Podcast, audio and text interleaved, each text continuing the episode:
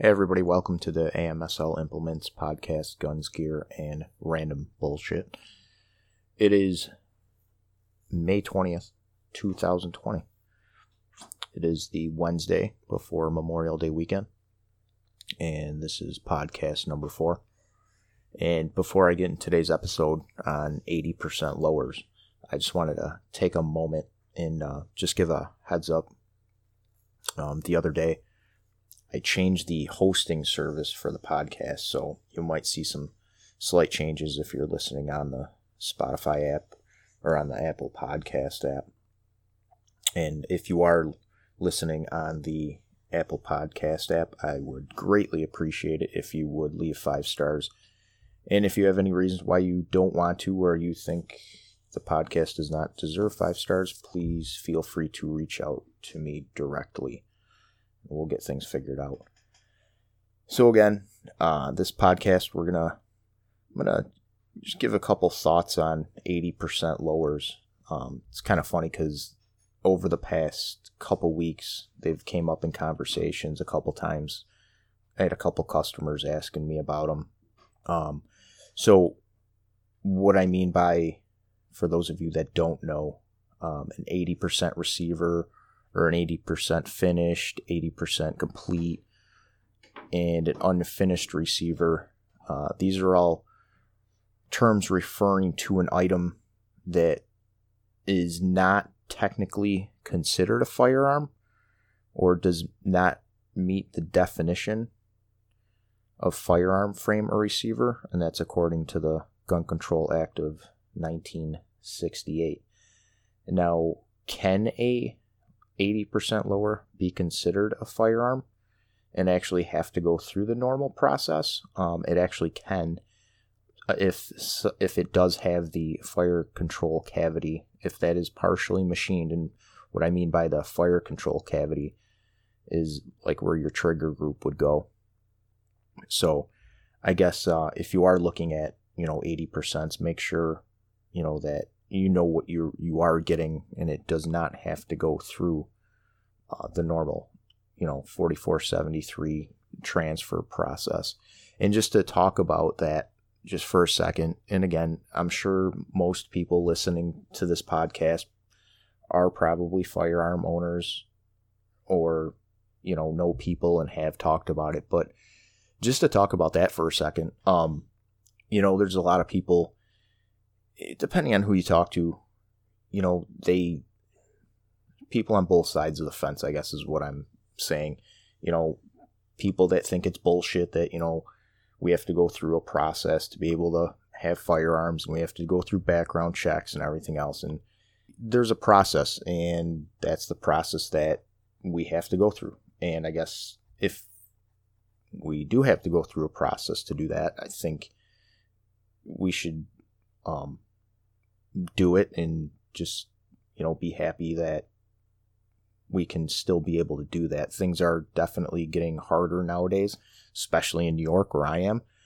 Um, it's miserable.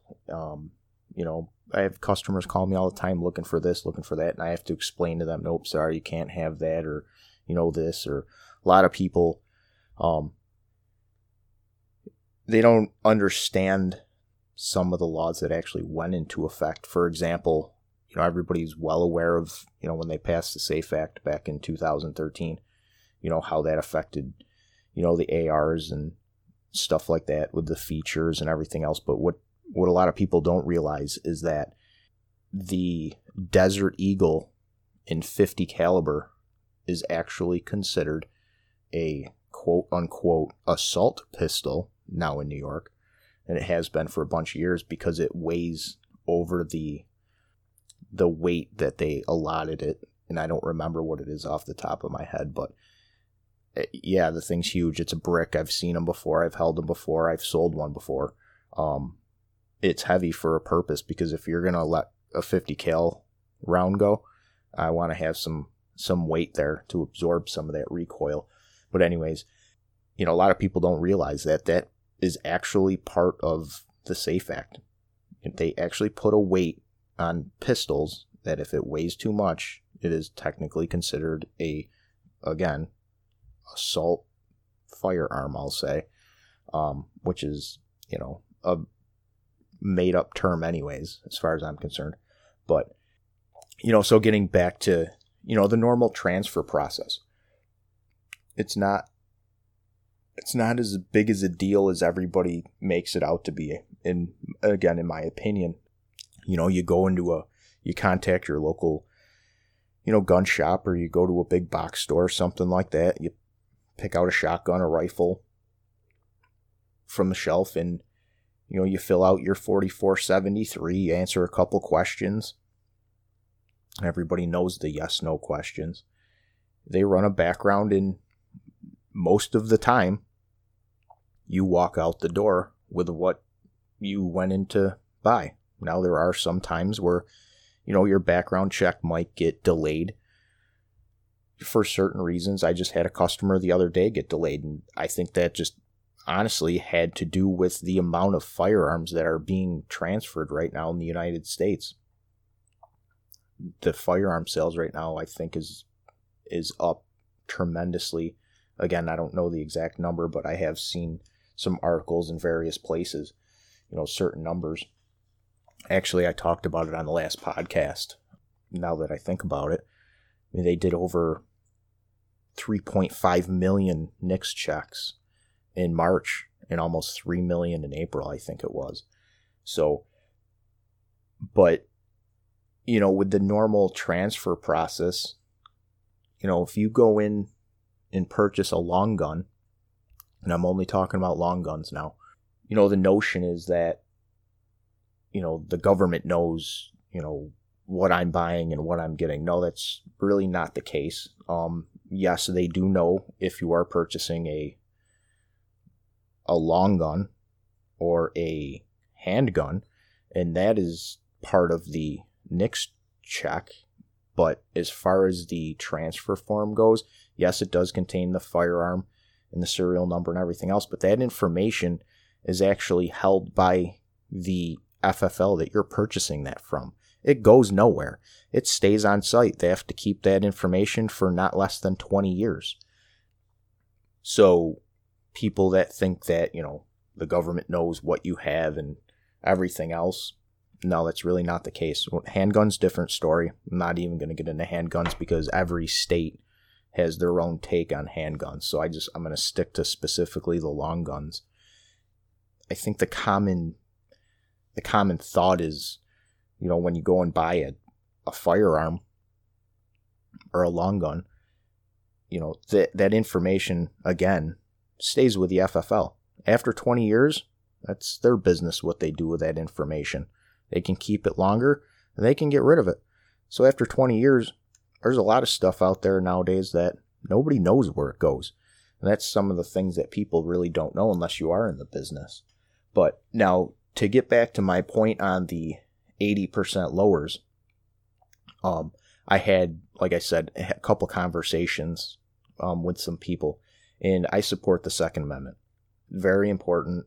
Obviously, being in firearm sales myself, you know, I again I support it.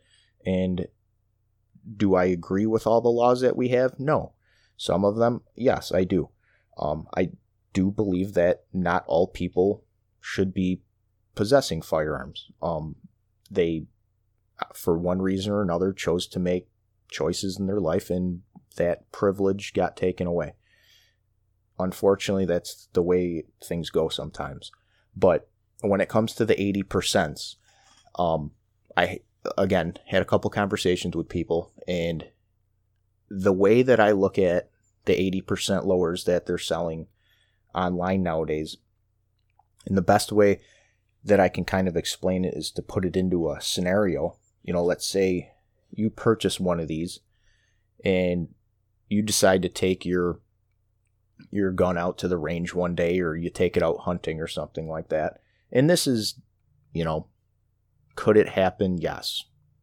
Is it likely? Maybe. Who knows? But again, this is my take on it. And this is the same exact thing that I said to the individuals that I was having the conversation with.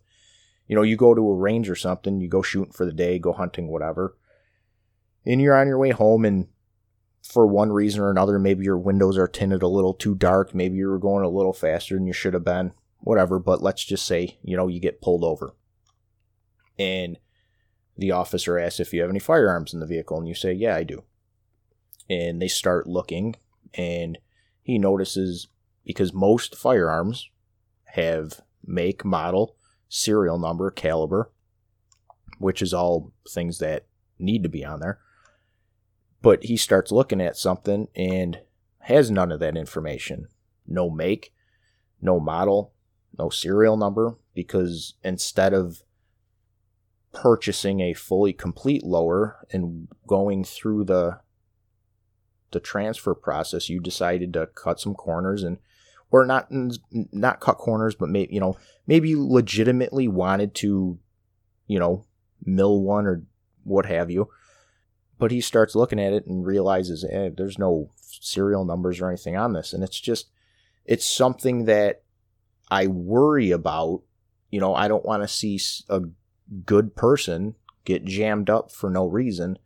Um, because even though it is legitimate to have, not all officers are well versed in you know the gun control laws you know from 1986 or the the uh yeah losing my mind the NFA laws and stuff like that you know unfortunately it's one of them things that can put you into a an unfortunate situation so i think when it comes to the 80% lowers just be very cautious with those. You know, really think about it. The price on them now, I don't think is the price on them came up, or I should say, maybe the price of regular strip lowers has came down. So, you know, the benefit, I don't know, really isn't there. Like I said, unless you are, you know, a handy individual that you know you legitimately wanted to mill out a lower and build your, you know, new rifle from the ground up. And I get that, I understand that, but this is just the information, you know, that I put out there to the customers that I talked to over the past couple weeks.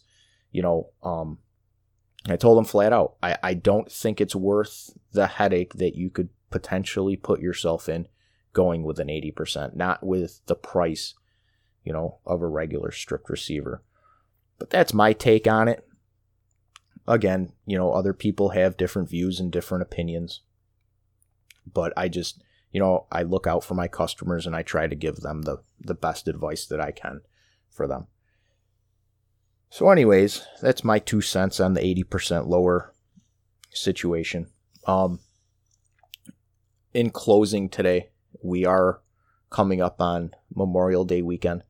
So, I want everybody to be safe and take a moment this weekend and think about why we have Monday off.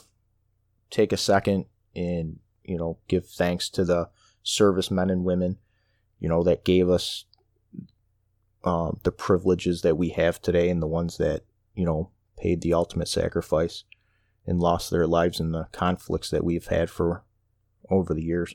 But so just take a moment, remember them. And everybody, thank you again for listening.